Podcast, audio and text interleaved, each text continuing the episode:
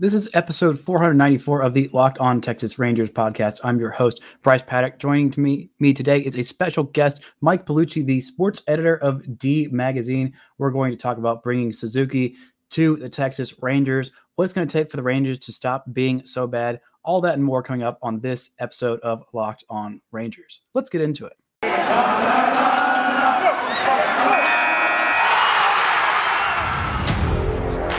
You are Locked On Rangers, your daily Texas Rangers podcast.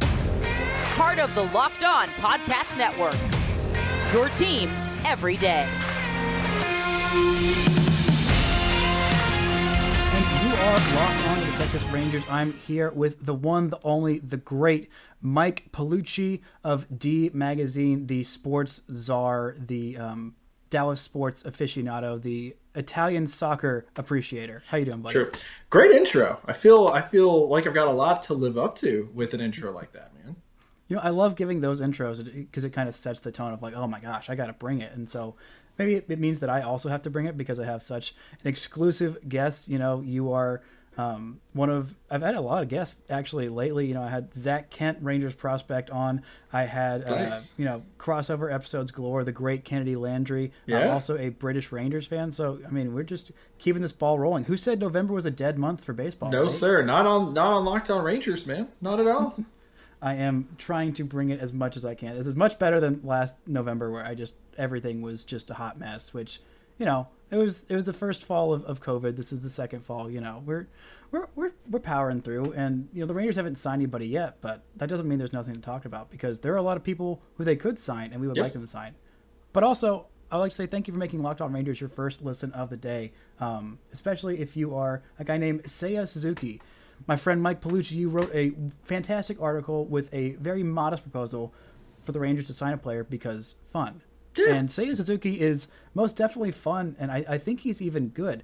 Um, are you st- are you still hard on the Seiya Suzuki bandwagon? Because I know you brought me on board, and uh, I am fully on this bandwagon of bringing him to Texas. I, I, listen. Uh, so for those who have not read, if you go to D and you go to you know D dmagazine.com and you go to sports, you can find all of our good coverage there, uh, including this Seiya Suzuki piece. And my thesis was this. Uh, this team, I think we can safely say, even if they spend money, and I am optimistic they spend money, right? I am fully taking everybody at their word that they will spend it. But uh, this, you know, there's still some a ways between what we saw last year and an actual really good team. We need something to keep us entertained next year. It is a long year. Whether you're a Ranger fan, whether you're in the media like us, and you have to watch these games, you know, baseball season runs a long time. So what can they do to keep us entertained year round uh, beyond just you know give carlos correa every single penny that he wants?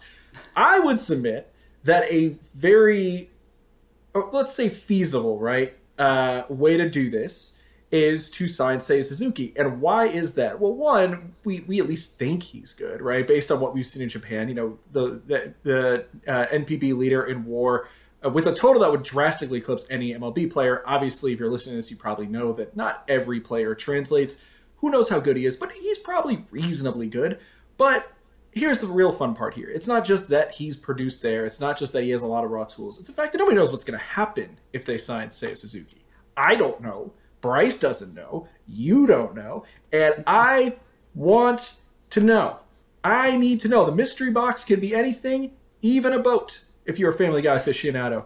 My thinking is this: if you really want a smart corner outfield signing, I'm a big Michael Conforto guy. They can do this, but I think I know what Michael Conforto is going to give us, right? Uh, us people consuming this product. I don't know what Seiya Suzuki is going to give me, and I will watch for months on end to try to find out. This is just only murders in the building, Texas Rangers edition, people. So it will be fun to find this out uh, because really a lot of what has been painful the last couple of years to actually consume this team for so many months on end is the fact that there wasn't really a lot of intrigue or interest or you know stuff we didn't know. There, this year was obviously better than last year in terms of more players coming up for the farm. Second half of the year, they're really pushing the youth movement. But I'm thinking particularly of 2020, which was just miserable because that team was bad, but that team we knew every single thing about them. We knew exactly what was going to happen. Uh, I have no idea what's going to happen with Seiya Suzuki. I kind of like the sound of that. I don't think there was another aspect too of if the rumored figures are to be believed, and you're talking about somewhere between an 11 and 14 million annual salary, that is a reasonable swing to make. Uh, and if it doesn't work, it's hardly going to cripple your budget, right? This is this is not me saying give Robbie Ray 300 million and hope that all of the mechanical adjustments and the control changes stick, uh, because there's only really from the whole fun and intrigue aspects. There's only downside there. Either Robbie Ray performs like a Young winner and you're happy, or anything less and you're utterly miserable and you wonder why you spent the money. But Seiya Suzuki, there's a range of outcomes. He could be amazing and be a colossal bargain, but he doesn't have to be amazing to be worth 11 and a half, 12 million a year. He just has to be fun and new, and I'm all about that. Because again, when this team is losing to the fourth place team in the AL Central in deep August, and you're like, what am I watching for? Well, you know what? You might watch to see if you learn a little bit more about somebody new. And that is as good a reason as any. Honestly, that is a fantastic diatribe and a fantastic sales pitch. I mean, Jon Daniels, Chris Young, if you're listening, like I, I feel like we've made the case. Listen, listen to the schmuck that you know that edits sports and has never played baseball in his life. Uh, but I mean, you know, you played baseball at least a little bit. I mean, I mean, what growing up as a kid? It, maybe it's been 20 years, but you know, I mean, like, oh, counts. you know, nothing, nothing super organized. Uh, but I do know I am a person, and I'm a person who knows how I can be intrigued by things, and I can be intrigued by not knowing what the hell's happening. That I feel yeah. like can be fairly universal. I feel confident as an expert of not knowing anything. I'm a real expert in that. Uh, I'm pretty sure that that is a universal appeal for a lot of people that you could hook them in with. Yeah, uh, th- there's definitely a lot to be said for intrigue. There was not a whole lot of intrigue. I mean, Adolis Garcia was was intriguing. We didn't know a whole lot about him, and you know, figuring out what he was doing and how sustainable I mean, what he did in the first half was going to be towards the back half. That was kind of something interesting to see. Um, there was a lot uh, to watch for in terms of Spencer Howard of like, what the heck is this? I have right. no idea. That is a lot of intrigue there. And uh, would Taylor Hearn be able to keep starting in this rotation? That was another thing that was definitely intriguing. But other than that, like, there wasn't a whole lot. There's all these, these young guys that were kind of coming up, but it felt like there was so little to be learned at the end of the season, which I I think I agree with you. It was one of the most frustrating parts. Not the losing, but like I'm there's literally this is a solved game. game. Yeah, yeah. But and, and to be serious from an actual baseball perspective here, like look, there are a lot of reasons why, if nothing else, the floor is high. This is a guy who's very athletic. He's a multi-time Gold Glove winner. He can play center. He probably can play a very, very good corner. Uh, he most crucially, if you because when you say Adolis Garcia, there are probably some Ranger fans going, "Ooh, I don't think we want more of that." This guy's plate discipline is the exact opposite of Adolis Garcia's. This is somebody who has walked more than he struck out in Japan. It is uh, to me that is one of the first things I look for of what will translate as plate discipline. He has that. He has athleticism. When you have those two things, it can only go so badly. Uh, so there is legitimate. This isn't me just sitting here saying this guy is fun and let's see what the hell happens. It's yeah, there's the intrigue aspect. From an actual baseball perspective, though, there's a reason a lot of teams will be knocking on his door. And the whole reason I wrote this piece is it's worth noting that Jon Morosi from MLB Network has listed Texas as one of the serious contenders here. This is not me just spitballing, even though I make jokes in the piece about how I gobble up any, you know, half-sourced rumor there is. There is actual reason to believe Texas is in on this. Uh, and if you're going to make a bet, right, you know that this team's willing to spend, but how are you going to allocate your resources? Do you really want to spend big money on a corner outfielder right now when you figure they, they're going to cut a check for a shortstop? They kind of have to. I would say if you can get, say, a Suzuki for the number that we think they can get him for, that's a great investment, not just for all the stuff we've mentioned, but it allows you to allocate budget on starting pitching and on that shortstop. And those are, you know, equal, if not more, uh, of priorities that even this is. And the last thing too, the guy's 27. So this is somebody who, you know, you signed to a four-year deal. Back half of that window, you're expecting this team to be contending, unless something went horribly wrong.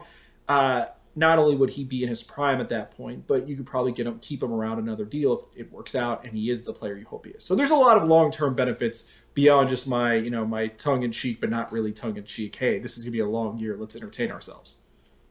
Absolutely, and he would be a lot of entertainment and a lot of great reasons that you point out. But we're going to take a quick break. When we come back, we're going to look at some of the other players we want the Rangers to sign, um, what this outfield might even look like next year, and uh, where Seiya Suzuki might push some other players if the Rangers end up signing him. Coming up right after this word from sponsors. This episode is brought to you by Built Bar. You know, I absolutely love Thanksgiving. All the good food and treats, and there's plenty of them. But maybe you want a yummy dessert that isn't so full of calories and sugar. I know I do, and that's why I go to Built Bar for the best, the new holiday dessert. You can feast on something that's delicious and you can feel good about it. I always feel good about eating Built Bars. They're delicious. They're good for you. They will fill you up. And uh, that is something that is what Thanksgiving is all about is getting filled up and eating your fair share. And, uh, you know, sometimes more than your fair share. But if you want to be a little bit better this year, you can go, go get the Built Bar. Feel a little bit better about it. They're low calorie, low carb, low fat, high in protein covered in 100% real chocolate. Is the great option for when you're hungry. If Thanksgiving isn't coming soon enough, you can go for a Built Bar or two. You know, it's it's always great. I feel like it always takes a little bit longer to get Thanksgiving lunch or dinner or whatever meal you do for Thanksgiving. They always say, "Oh, it's going to be ready at, at noon or it's going to be ready at six, and it's like an hour after. You're like, "All right, I thought you said this was going to be ready an hour ago. My stomach is starting to digest itself. I need something to tide me over. Just prepare ahead, prepare ahead, and get a Built Bar." You know, there's new surprises all month, limited time flavors arriving at built.com regularly. Check the site often. There's nothing like a built bar Black Friday, so mark your calendar. Black Friday will be a huge event with all sorts of surprises. So go to built.com, use promo code LOCKED15, you'll get 15% off your order. Use promo code LOCKED15 for 15% off at built.com. And now back with my talk with Mike Piellucci. And we are back with the great, the wonderful, the legendary Mike Piellucci talking about today's division, talking about the Rangers offseason and moves we hope that the Rangers make to be interesting next year. And Suzuki really comes up there at the very top. And you you mentioned something of like Rangers fans being like, oh, I don't know if I like if I want to do much of Adolis Garcia again next year how who were they watching last year? Like I know that he had infuriating strikeout rates and a, comp, a bunch of other things, but this guy was dynamic, like def, like defensive must-watch baseball. I don't think I've seen a player just be must-watch on defense in the outfield since I, I don't know. It's been a long freaking time, but like I understand his flaws, but he was so much of the entertainment value towards the back half of that season and for the whole month of May when he just lit the entire. Yeah, I mean fire. the the May the May experience was unreal. I mean the thing with the Adolis, right? You know, it's so you know Jamie Newberg who writes for us over at D. He and I had did like a little conversation piece last month, and we were talking about him, and he just threw out a hypothetical like, do you try to trade him? I don't think his value would be any higher to anybody else than it is in Texas because I think if you look at the monthly splits, it's pretty clear you know, maybe he maybe he adjusts this year and builds off that first half success. But after May, it got ugly in a hurry. But this is still someone who has had a lot of team control in front of him. He is someone who is an all star, right? Nobody can take that away from him. Say what you will about Adolis Garcia. This is an MLB all star. And he is recognizable to this fan base at a time when there's not much that they can latch onto. Uh, he is someone who, absolutely, as you alluded to, a very good defensive outfielder, someone who I, I, compared him to when I was writing about him. I wrote a eulogy for the Rangers at the end of the year, and I compared him. I said he, he plays baseball like it's a Slayer track, right? It's all loud and big and fast, and I don't know how much is always underpinning those things, but the dude hits bombs and he runs and he plays hard and he does fun things, and again, fun, right? This team ain't gonna be that good next year. Uh, you could, they're gonna, they're gonna, even if they add a hundred million in payroll, they will not be that good next year. They need a little more time to, you know, to marinate. So this is a guy who, if nothing else, is a known commodity. He's fun. He will help you defensively in the outfield. He will certainly bring a power stroke. You can always hope the plate discipline gets a little better. Pushing 30, I don't think it's coming. But where else are you going to get a cheap controller outfielder who people like and who can bring some things to the table? You know, even if he's just a guy who's a stopgap for another year or two and then moves to a bench role, okay, that's fine. You're not getting anything for that that outweighs those intrinsic benefits to Texas. So whatever they bring in, I would expect to see him get plenty of plate appearances next year because I just think he matters in a unique way to this team based off of what he did last year. Even if what he did last year really was more about two months versus the full five or six. Yeah, I, I tend to agree, and I, I think there's not a whole lot of corner outfielders. I mean, the system is is pretty deep. A lot of the talent is you know towards the lower levels. Obviously, Josh Jung is going to be up, but there's not a whole lot of corner outfielders that are coming up in the next like one to two years. Like I love Bubba Thompson, but I think he's not going to be up next year. I think he's going to be right. in AAA, and we'll see where that goes. Um, and I really love the hires they made it for a new bench coach and a new slash offensive coordinator yeah. slash new hitting instructor. And I think that could do a lot, work a lot of wonders with Adolis. And you know, he the two pitches that he hits very well are fastballs and sliders. And if you had to pick only two, for the modern MLB, like that's that's a great two pitches to Right. hit. And if he can figure out how to hit changeups, that would also be nice. But I think I don't know. Would you put Se- Seiya Suzuki in left field and Adolis in right field? Because I think that would push, uh, you know, Willie Calhoun to DH, where I think that would be more fitting for him. Yeah. But is is that kind of your construction for this outfield if they do sign Suzuki? I mean, I would also, I would start by just seeing, what you know, at least give him a shot at center and just see. I hmm. think he's a corner, but you might as well try it and see. I'm, I could go left and right. I could also, you know, it wouldn't. I think there's a much higher chance, even knowing nothing about Seiya Suzuki right now, that if you sign him, he is probably playing in two years as a starting outfielder. And if because of that, if you think, you know what, let's just get the guy in right field now and put Adolis in left, because Adolis Garcia might not be starting in two years or even one year, and you just want to get him Suzuki in his permanent home sooner than later, I'm not going to argue with that. You know, uh, again, you're switching corner outfields. It's not that big of a deal. I'm sure he could do it in a year or two with the kind of out, you know, with the kind of athlete he is. I do think whatever you do, though, I think it's time to see if Willie can play DH, and by play DH, I mean can his bat consistently hit at the level you need for a DH. Um, I think we're at that point. I know they, you know, they certainly talk up the work and the improvement he's made in left, and I, I absolutely think he's better than he was a year or two ago. But he's never going to be a plus there, you know. And I think mm-hmm. for him to be someone who has a real role on a contending team, he's got to be able to hit his way there. And why delay the inevitable? Just put him at DH, let him focus on just hitting, and see where that takes him.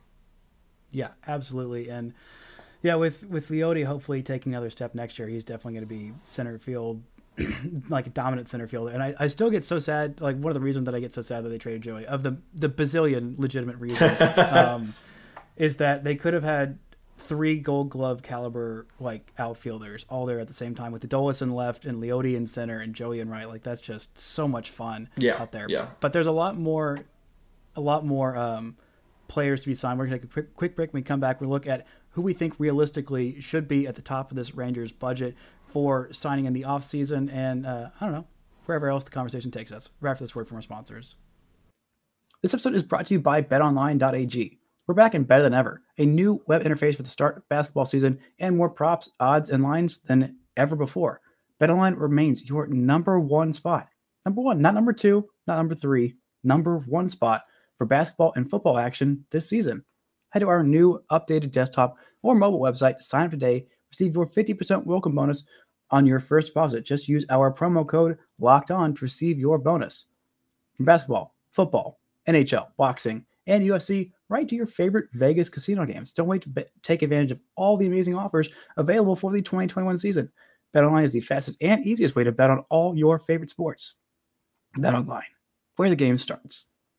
And now back to my talk with Mike Piellucci. And we are back with the illustrious, the eloquent, the informed, the I, I don't know, I'm, I'm out of adjectives. The, the good you've, writer guy. dug deep in your bag, and I appreciate it. there, you, you used about seven more adjectives than I absolutely deserve. So, uh, I, thank you, Bryce. Strong disagree. You observe you you deserve several adjectives. And so do some of these potential free agents. You talked a lot about um, wanting to sign Carlos Correa. Now, uh, this morning we're recording this on Thursday. This morning, Carlos Correa was spotted having di- or breakfast, not dinner or lunch, the other meal um, that I should probably eat more than once a week um, with his former manager AJ Hinch, who is now manager of the Detroit Tigers, and it seems very likely that uh, that would be a destination that uh, not only could use him but has the money to sign him, and that he might be willing to go to. But of these big guys, I know Corey Seager is at top of, of my chart. Is Carlos Correa at the top of, of your wish list for the Rangers offseason?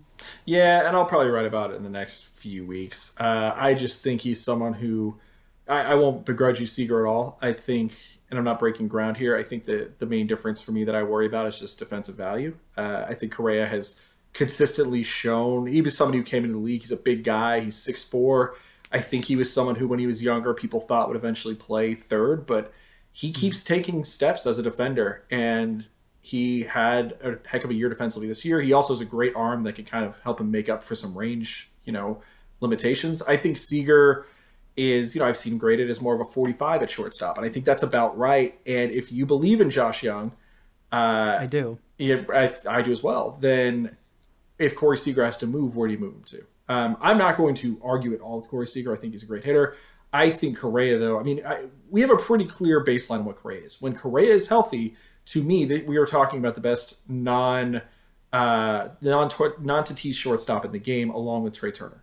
Now he has been banged up, certainly, but so is Corey Seager. Um, so tomato tomato, you can argue, you know, you could argue either way for me. I think it is very much uh, a game of tiers. Of those two are the top tier. I think you go down, you have Trevor Story. Then you go down a little bit below that, and then you're in the zone of I don't want to commit money to Marcus Semien or Javier Baez. Marcus Semien because he's 32, and I just don't know what he's going to be when this team is really ready to contend. Javier Baez because everything about him scares me. I want no part of that going into his 30s. The guy doesn't have plate discipline. Bat speed's the first thing to go when you get to that point. He wasn't really that great this year super fun player to watch, uh, but essentially in some ways is kind of your high high end uh, Adolis Garcia of staggeringly high highs, crippling low, cripplingly low lows, and I just don't think you can bank on that guy in your 30s. So to me, it's one of the top two, or maybe Trevor Story. I think it will most likely be Trevor Story, uh, and that is hardly a bad outcome because you know we can all play the game of how good will he be outside of Coors. I don't think any of us totally know. But the number is not going to be prohibitively bad for a guy going into his age 29 season. And there are no shortstops of this system that are at all close. So good by me if that's what happens. I would love for it to be Correa or Seager, but I don't think anybody should be upset if it's Trevor Story. And if it is Semien or uh, Baez, then I think you get a little concerned. I do think Semien will have another couple very good years. He's a heck of a player. But yeah, I, I don't see him. I don't see him going anywhere besides back to like Toronto. I feel like that makes the most sense of them to pay him and you know try and bring him back. Maybe I mean it's going to be tough well, for them to try and do him and Robbie Ray. Um, but the question is, if you bring in one of those guys who you think is going to move, like Corey Seager or even possibly Story, I'm I'm not sure how long Trevor Story is going to stay at uh, shortstop. Fair. And the question is, with Josh Jung, I think he's pretty much locked up third base job for next year. I don't think there's gonna be any question that he's gonna be the opening day starting third baseman. But you could move him to second base because there's not a whole lot of confidence there in second base. Um, and you keep IKF. It's it's how do you feel about IKF versus um, Andy Ibanez or Nick Solak at uh, second base? And so that's my question you. Would you rather have uh, Isiah Kiner-Falefa playing his Gold Glove caliber shortstop defense and then move Trevor Story or um, Corey Seager over to second base. Yeah, I mean, it's. I would not default to moving one of those guys, and I don't think they're going to default to saying yes to that unless two of them come here. You know, I, I think if you sign, let's say, if they get wild and they sign Trevor Story and Corey Seager, and I don't expect that. I think wild. that would be insane. I, at that point, I think one of them would get it. Uh, I don't think one of them is going to come here to play second base for Isiah Kiner-Falefa. No disrespect, because Isiah Kiner-Falefa is a fantastic defender. Uh, so to me, I would a. I don't think it's really a scenario that is terribly likely, but even if it were, I've just seen what Isiah Kiner-Falefa is. I am of the mind that he is going to be a very good role player on a good team. Uh, he can play defensively anywhere.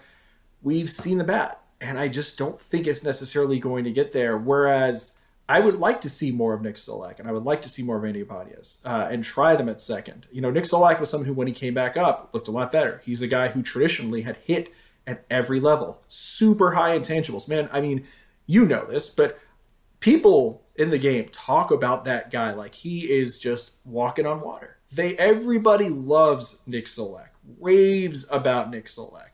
I think he's someone who has the makeup to make adjustments. I would absolutely see if he can. Um, Andy Ibanez is always a treat to everybody for the fact that he has hit in the lower levels uh, and even in the upper levels of the minors, but as an older player.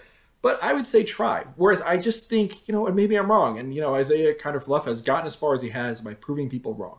So maybe the bat does come along, but I just don't think we have a lot of evidence for that to happen, right? When he played catcher, it was, well, I'm catching. I'm not really supposed to be doing this. Wait till I play an infield position. And to his credit, he's done a marvelous job shifting back to the infield. There is nothing anybody can question about what he does defensively.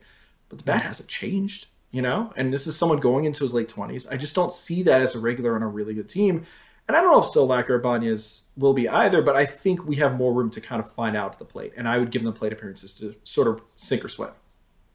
Yeah, I, I think you're definitely right on that. And there are there are a lot more um, you know second base prospects I think in this system than that are you know itching to, to get up than there are shortstop guys that are they're itching to get up. Um, I'm thinking of. Uh, I'd say Mike Foltynewicz. Why did I say that? No, Justin Foscue. Justin Foscue, Ezekiel mm-hmm. Duran, um, mm-hmm. Trevor, whose name I'm forgetting, who came, Trevor Hauver.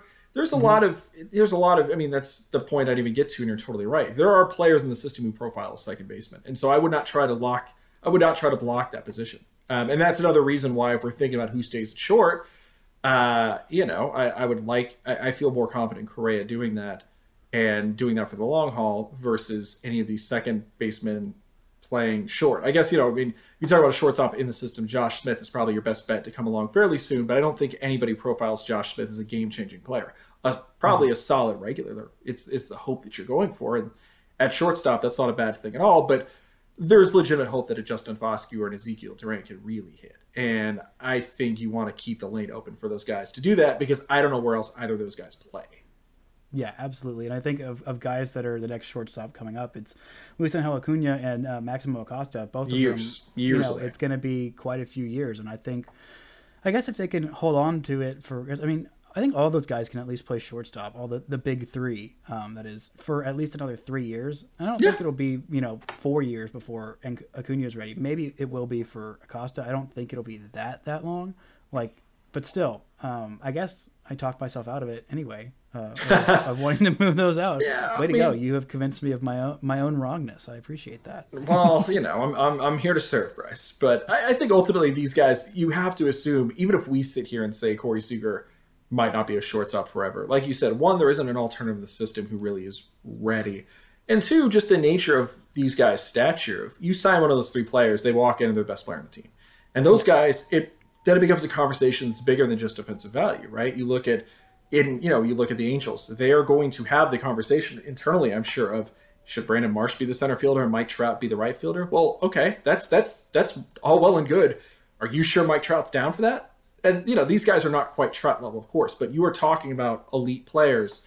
Uh, those types of players, if they want to play short and you don't have a great alternative or a great reason to sell them on moving, they're gonna play short and their paycheck says that, and their stature says that, and this team is nowhere near at a point. This isn't the Dodgers who can tell Trea Turner that's all well and good. You're playing second baseman because that's a team that has enough talent that Trea Turner will do that, and everybody gets it. I don't think you know. I'm not. Please take it, this in the appropriate context. which is not me saying that any of these guys are difficult or that any of them wouldn't do it or be team players, but it's just the reality of the situation. You know, telling a guy making 25 million or 30 million a year, "Hey, Josh Smith, Josh Smith's ready. How do you feel about playing second base?" We'll see how that goes. because I don't think it's going to go super well. yeah, it's not like they're Wander Franco or um, right. yeah, even, even, when like, I mean, think about when when Ian Kinsler was here and they were asking him to move to first base for a guy who was like universally the number one prospect, the next big thing, yeah. um, Jurickson Profar. It didn't didn't go well. No, and, these are um, these are established guys, you know. So you hmm. you're assuming again the only scenarios if you sign two of them, you know, and then I think at that point they would get it of if they're on the same page about we both are willing to play here, they know someone's going to move. It'll be the whole ethos of we're building something together because that's those are peers respecting each other. Uh, when it's one of them, they are you know you are wooing them to say you are the guy. He will be our shortstop for the next four, five, six, however many years this is going to be. So I think we assume if you sign Corey Seager, okay, let's let's let any of the if even when there are defensive flubs, just let it go because he's not moving off short. All right, we can sit here and we can get angry on the internet, but I guarantee you, if year two in this thing, you're going, why is Corey Seager playing shortstop? Uh, well, it's not changing anytime soon. So just deal with it and enjoy the at bats. Absolutely, and you know, there it's not just the offense that needs a little bit of, of pick me up. I'd say there are at least two, maybe three positions to be signed mm-hmm. um, for the starting rotation. So I'm going to give you your pick. I'll, I'll let you pick two of these free agent pitchers um, that you would want, and then I will pick my two, and then we'll okay. argue about who is right. All right, I love I love arguing. Let's go. All right. Uh, I guess I'm I'm literally just leaving it leave it up for anybody who hasn't signed yet. Um, anybody who is a free agent, so not Eduardo Rodriguez, not uh, Justin Verlander, and uh, I I think I think that's it. I think or uh, yeah, not um, yeah, Thor yeah, yeah. as well. Thor, right? Um, who totally would be in the conversation for me. Um, mm-hmm. I say this not having the full list pulled up in front of me. Uh, so this is. I can I can give you like a top a top six if you want. I've got a, a, a list right yeah, here. Yeah, I mean, I have There most of the names in my head, but I might forget someone. So run me down like six or seven, and just so I All can right. make sure I have this right. Max Scherzer, Kevin Gausman, Carlos Rodon, Clayton Kershaw, Robbie Ray, uh, Marcus Stroman, Alex Cobb, Anthony Desclafani, Jon Gray. Um, that's pretty much it. yeah. Okay. Uh, I'm going to start with the big name, which it's bigger than just performance. They should sign Kershaw. Make this the year. Make this happen. Uh, again, you know, why, but I'm, thinking big picture here, right? The Seiya Suzuki thing. Why would you sign Clayton Kershaw if the elbow is barking and he has a lot of miles on him? Well, one, I think we've seen even Clayton Kershaw, not at the peak of his powers, is still a damn good pitcher. But this is bigger. This team has to get people to care. What are you going to get them to care with? There is nothing bigger. Even if you sign Carlos Correa, there's nothing culturally that will be bigger than getting Clayton Kershaw to come home. Uh, I think you need. I think there is something to. Yeah, he's not going to be here forever. This is probably a two-year deal, maybe three. Maybe it takes three years to get him. I don't know. Uh, But my thought process is he is going to make them more relevant, and that absolutely matters. But he is also look. There is something to you don't want a bunch of kids in the rotation. Maybe that works. Sometimes that works. You know, I, I think we all like the idea of let's stock the farm on the rotation at the same time. Let's get you know the Texas version of what Miami is doing, for instance, with all of those young arms down there. Or let's you know hmm. you want to run it back to a, a much older AL comparison. You want to you know you think about those great A's teams with Mulder and Zito and Hudson years ago, stuff like that. That's all well and hmm. good, but most really good rotations have some veteran presence. And I do think there is something to having a Clayton Kershaw in your clubhouse when it's a bunch of kids in the rotation, and most of the kids who are who are there right now are on the borderline. Right? This hmm. isn't this isn't the Jack Leiter Cole Winn wave of you're expecting this to be your one, two, or your two, three forever. These are guys who I think Dane Dunning is a safe fourth starter, maybe a little more. Everybody else, you have no idea. And if you don't know and you have a bunch of guys who could go either way and you're going to have a lot of those pitchers in your rotation, why not give them every chance to succeed? And I think part of that is having the best pitcher of his generation in your clubhouse talking to these kids, you know, and being a face of this rebuild and showing that, yeah, I know how to win games. And again, this stuff, it seems hokey, right? You know, winning games and medal and all that stuff, but it is real to a point. So I think culturally for Kershaw, I think it would be a statement of intent from this team. I think it would absolutely be a thing that for an ownership group and a front office that has a lot of people, uh, a lot, especially a lot of more casual fans who just think the worst of them. Um, a very easy way to fix some of that is to sign Clayton Kershaw. Because I'm of the mind that I think, especially since Chris Young has come along, I think almost everything they've done the last year I've agreed with. Not all of it's worked, but you know, you, you have like a David Dahl signing that doesn't pan out. Whatever. It's exactly the mm-hmm. sort of move you should make. I think they're making the moves they should make. They're hiring the people they should hire. I think there is every bit of reason if you're paying attention the way that we are, and if you're listening to this podcast, you probably pay attention to the Rangers. So you probably know what I'm talking about. There's every mm-hmm. bit of reason to believe that they are on the right track and good things are coming. But that's only one segment of the fan base. And a really easy way to get the whole fan base and the whole city talking about you is to get the, the most accomplished Texas pitcher since Roger Clemens to pitch here. It's really that simple, right? If Rod, if Clayton Kershaw comes here, people will pay attention. And this is a team that is very right now for the foreseeable future, unless they do drastic things. This is the third most visible team in the market, right? The Cowboys are winning. The Cowboys, even when they're bad, are always number one, but the Cowboys are really Yeah. good. Then you have Luka Doncic playing for the Mavericks. The Rangers are jostling with the Stars right now to be that third team in the market. Well, signing Clayton Kershaw gets people talking about you. So Kershaw's my one. I and here's the other aspect of this, and this is why I'm pairing these guys together. I'm very intrigued, and I've always been intrigued by Carlos Rodon. Um, if you don't sign Clayton Kershaw, Carlos Rodon becomes more appealing to me because as a pure upside play, I think we kind of know the deal of if the velo is up, this guy is scary. But he hasn't pitched a lot of innings over his career. He is someone whose body, you know, his arm health is really waxed and waned. It's funny, years ago for a website called Sports on Earth, uh, I wrote a piece when he was in college with Trea Turner at NC State. And I wrote about how essentially how they used him was NCAA ex- exploitation. That was taking a kid. They needed that manager at the time was on the bubble for his job. The Wolfpack were supposed to be a really good team, and they were on the NCAA tournament bubble. They pitched the hell out of that guy in his junior year, And I was just like, look, this kid's not getting paid. He is going to be he going at that time. Everybody thought he'd be the topic of the draft. He still went top three. Uh, I believe he was top three, right? Definitely top five. But I was saying at the time, I was like, look, this is not good. This could hurt his pro future. And I don't Third know. overall, by the way. Third overall. There you go. And we have no way to know how many of those innings directly correlated to any injury problems he had, right? Pitching's weird. We none of us know anything when it comes to pitching, but that kid got worked to the bone. Um, but anyways, my point is that I've been intrigued by him for years and years and years. He has absolutely nasty stuff when he is operating peak capacity. We just haven't seen that enough. I think that's a gamble you take if you don't sign another lefty with some injury issues in Kershaw. If you do sign Clayton Kershaw, I think the other guy that I would sign is Marcus Stroman. Uh, I think you know exactly You're, Mar- you're taking all of my picks. Oh, we agree. Uh, you know what Marcus Stroman is. I'm giving you your two. You get you get Carlos Rodon and Clayton Kershaw because Marcus Stroman is my next guy. No, And I'm no, like, no, all no, no, no, I'm no, no. You can of have, guys. I, my official recommendation is Kershaw and Stroman. Uh, Okay. Because Stroman, you know what you're getting. I think he's the safest thing on the market other than Scherzer. And Scherzer really doesn't make sense, right? Like Kershaw only There's makes no sense. there's no way Scherzer's signing here. Like, He's not signing here no anyways. way. It makes no sense though. Stroman though, you know what Stroman is. Stroman is a solid third, maybe second starter. Gets a ton of ground balls. Um, competes, racks up innings, uh, brings it every time out. That's what you need. The key thing here is racks up innings. You can't Mm-hmm. assume Clayton Kershaw will. You cannot assume that any starting pitcher coming back to this rotation will do that. I'm pretty confident in Dane Dunning, but we don't know.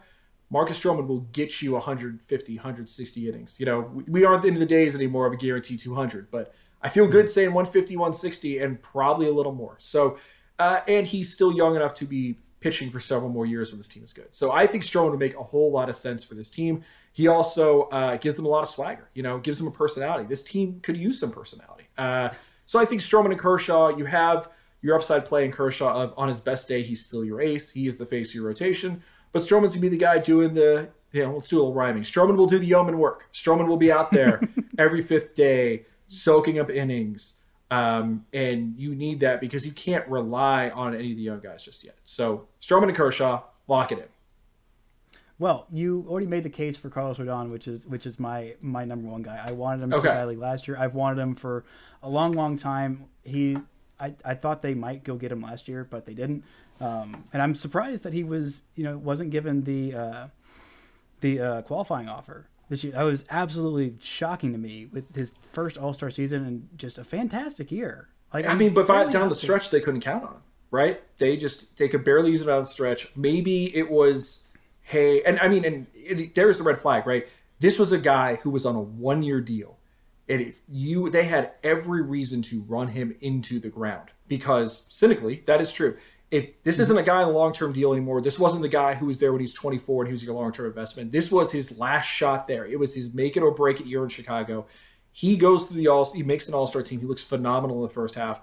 They have every reason with the rotation depth and no financial commitment and a team pushing for the playoffs to run him into the ground and say, you know what, if your arm barks again, it's somebody else's problem next year.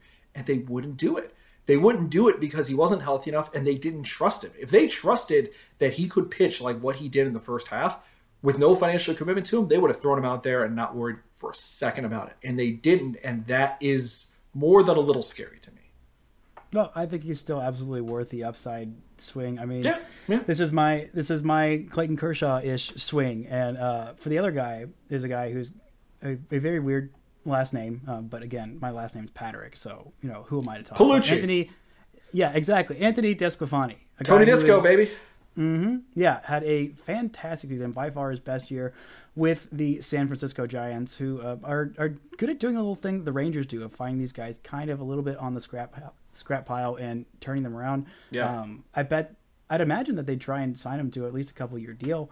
Um, but you know who knows? He is going to be 32 next year. He had a 3.17 ERA in 107 167.2 innings, um, which is always weird to me that they write it as point two. Like it makes sense, but That- like but yeah, technically yeah. it's point six six six seven. But I, I kind of like that um, a little bit better. But a guy who I feel confident in, he has thrown over 100 innings uh, every year that there's been a full season since uh, 2015. Actually, he missed 2017, but since then, you know, he threw 115 innings coming back um, from missing the 2017 season. Um, he pitched 166 innings 2019. Only pitched 30 innings last year or uh, 2020. Is that still technically? La- it's technically last year, not the last season. Right, um, right, right, right. But then nearly 170 innings this year. I feel good about it. I feel like he's solid, and if he might, he's going to be one of the like I don't know B or C tier um, yeah. guys. He's not going to be you know getting the Robbie Ray or Max Scherzer interest. So I right. feel like if you go hard in on him, then you might be able to get him if you lock him up to a multi-year deal. And if you believe in the work that San Francisco did with him, then uh, I'm I'm in on that. So uh, Anthony DeSclafani and Carlos Rodon, those are my two. I'm not even going to argue. I, I, think your your picks are much better because those were but, two I of mean, my first. But I was going to say I could see yours being a lot more likely than mine, right? If they spend mm-hmm. top of the market money on a shortstop, if they go for a Seiya Suzuki or a Conforto, uh, they might not. I don't know what their budget is. We don't know what their budget is, but those two guys and a Kershaw and a Stroman, that's a lot. I don't think you you said I could pick anybody, so I picked, but I think it could be a lot more likely to see a Rodon and to see a DeSclafani here. And you know, the nice part about DeSclafani too, you know, you, you talk about the Giants bringing him back. Well, they're going to have their hands full trying to get Kevin Gausman back. I would assume that is who they mm-hmm. want to sign first. Yeah. So maybe DeSclafani is someone who slips through the cracks a little bit on their end. You know, I think I think for the money, I, I definitely agree that in terms of value, it's hard to think of something much better because this is a guy who, like you said, he's gone out there, he's pitched well. He had some real success in Cincinnati also before he got hurt. You could see that guy being on the Rangers' right price. It could be a combination of our list, right? It could be a mm-hmm. Kershaw and a DeSclafani. Could be a Stroman and a DeSclafani. Uh, you know, it could be a Stroman and a Rodon. I mean, I think if you're talking about who's making the most money, I feel like uh, it's a little weird because Kershaw is getting a short term in all likelihood. But mm-hmm. Kershaw, in terms of average annual value, I would say my two guys are more expensive than yours. So maybe it's one from each of our lists and a corner outfielder and a shortstop, and just they go they go hard and they fill the shopping cart. You know that versus I just I don't think they could get both of those pitchers and a corner outfielder and one of the top three shortstops. That feels a little rich for my blood. I shouldn't say yeah. can't because you know you can. It's baseball. You can I mean, spend the money you want. You, I just don't see that Huh? I mean, you add hundred million dollars of payroll to this this team, and they'd be right about average in Major League spending. I right. Um, but I I think they get two like at least one. I think they get one big pitcher, one like medium pitcher, and then one of these guys like kind of off the scrap pile, so to speak. Um, and Dylan yeah. Bundy, I think, is my guy for that. Um, I talked with a couple of Angel, Angels guys who said they just he just couldn't find a release point. He's still, you know, he's gonna be 29 next season. He's got a lot of that, you know, former top prospect swag on him. He was a former fourth overall pick. Um, oh, great in 2020. I mean, mm-hmm. the the key. And he's a, oh from Oklahoma too, so kind of local. One of the one of the all time great high school pitchers. He was a monster. You talk about a kid who got burned out in high school. Oh my god, that the workload he had. I think it's an intriguing bet, right? I mean, the the trick is going to be with him. He's not the dude who came up before all the arm surgeries. He's a guy who now, you know, when he was really working it in 2020, there's a lot more secondaries. There's a lot more of location, uh, and he was throwing strikes. But when you run on that velo, there's not much to fall back on. You know, you have to be perfect, and you have to be, you know, you have really, especially for a strike thrower, you know, who isn't just getting ground balls or something, which he's not. He is a strike thrower when he's going well. So yeah, I mean, if the mechanics are off, he's got nothing because he can't just get by on velo or anything close to that. He's got to be able to locate. Um, so I guess I don't know. What are your what sort of term are you imagining that they give a Dylan Bundy in this scenario? Um, someone like him, like he's not. I, he's one of my my top ones for. There's there's a couple other guys. Um, maybe Jose Quintana. Um, maybe a Chichi Gonzalez. Um, just because. No, know, we're, we're not doing that again. I, we, we've um, seen that I movie. Think be, I think it'd be about a two year deal, something in the range of um what they what they gave to um who am I thinking of? Who is Jordan Lyles? Um, yeah, something kind of like along the lines of that kind of a deal.